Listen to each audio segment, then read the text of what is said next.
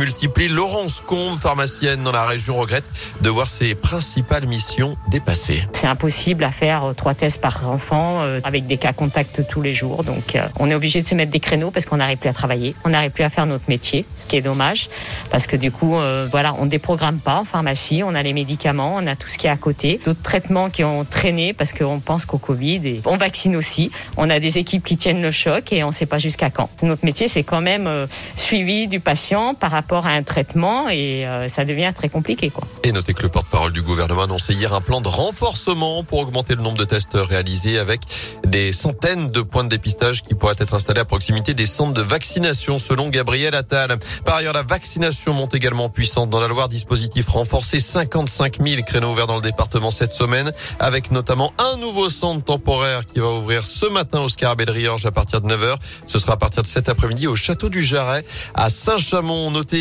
également cet appel à la grève lancé pour jeudi dans l'éducation nationale pour dénoncer le protocole sanitaire mis en place dans les écoles. Il y aura des manifs notamment à saint à Rouen et au Puy. En bref, près de chez nous, ce violent incendie dans le Rouennais, un appartement a été ravagé par les flammes hier après-midi à Saint-Jules-à-Pendu. Un feu qui s'est légèrement propagé ensuite dans l'immeuble. Au total, cinq personnes légèrement incommodées par les fumées ont réussi à quitter les lieux avant l'arrivée des pompiers. Une trentaine de soldats du feu ont été mobilisés. Enfin, un coup d'envoi aujourd'hui de la vente aux enchères justement chez les pompiers de la Loire, camions, des 4x4 et même des conteneurs pour les plus offrants. Vous pouvez enchérir en ligne jusqu'à lundi prochain. Vous retrouvez toutes les infos sur radioscoop.com.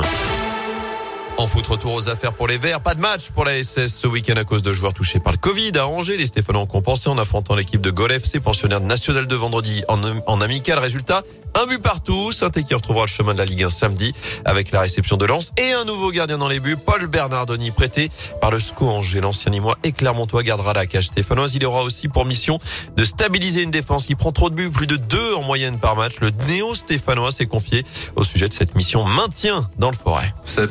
Qui va maintenir la Saint-Etienne, c'est tous les joueurs de l'effectif qui vont se maintenir ensemble. Mais vous savez, défensivement, moi j'ai tendance à dire ça part pas que du gardien ou des défenseurs. On est tous ensemble et c'est ça qui fera qu'on se maintiendra, c'est trouver cette cohésion, cette force euh, ensemble. Donc euh, bien évidemment, c'est un challenge énorme, mais c'est mais c'est un challenge qui est plus que réalisable. voilà, moi je sais que la deuxième saison avec Nîmes, on avait 12 points à la trêve, tout le monde nous voyait mort et au final on s'est maintenu. C'est c'est une question d'état d'esprit et en tout cas, euh, moi j'arrive avec cet état d'esprit avec une envie folle.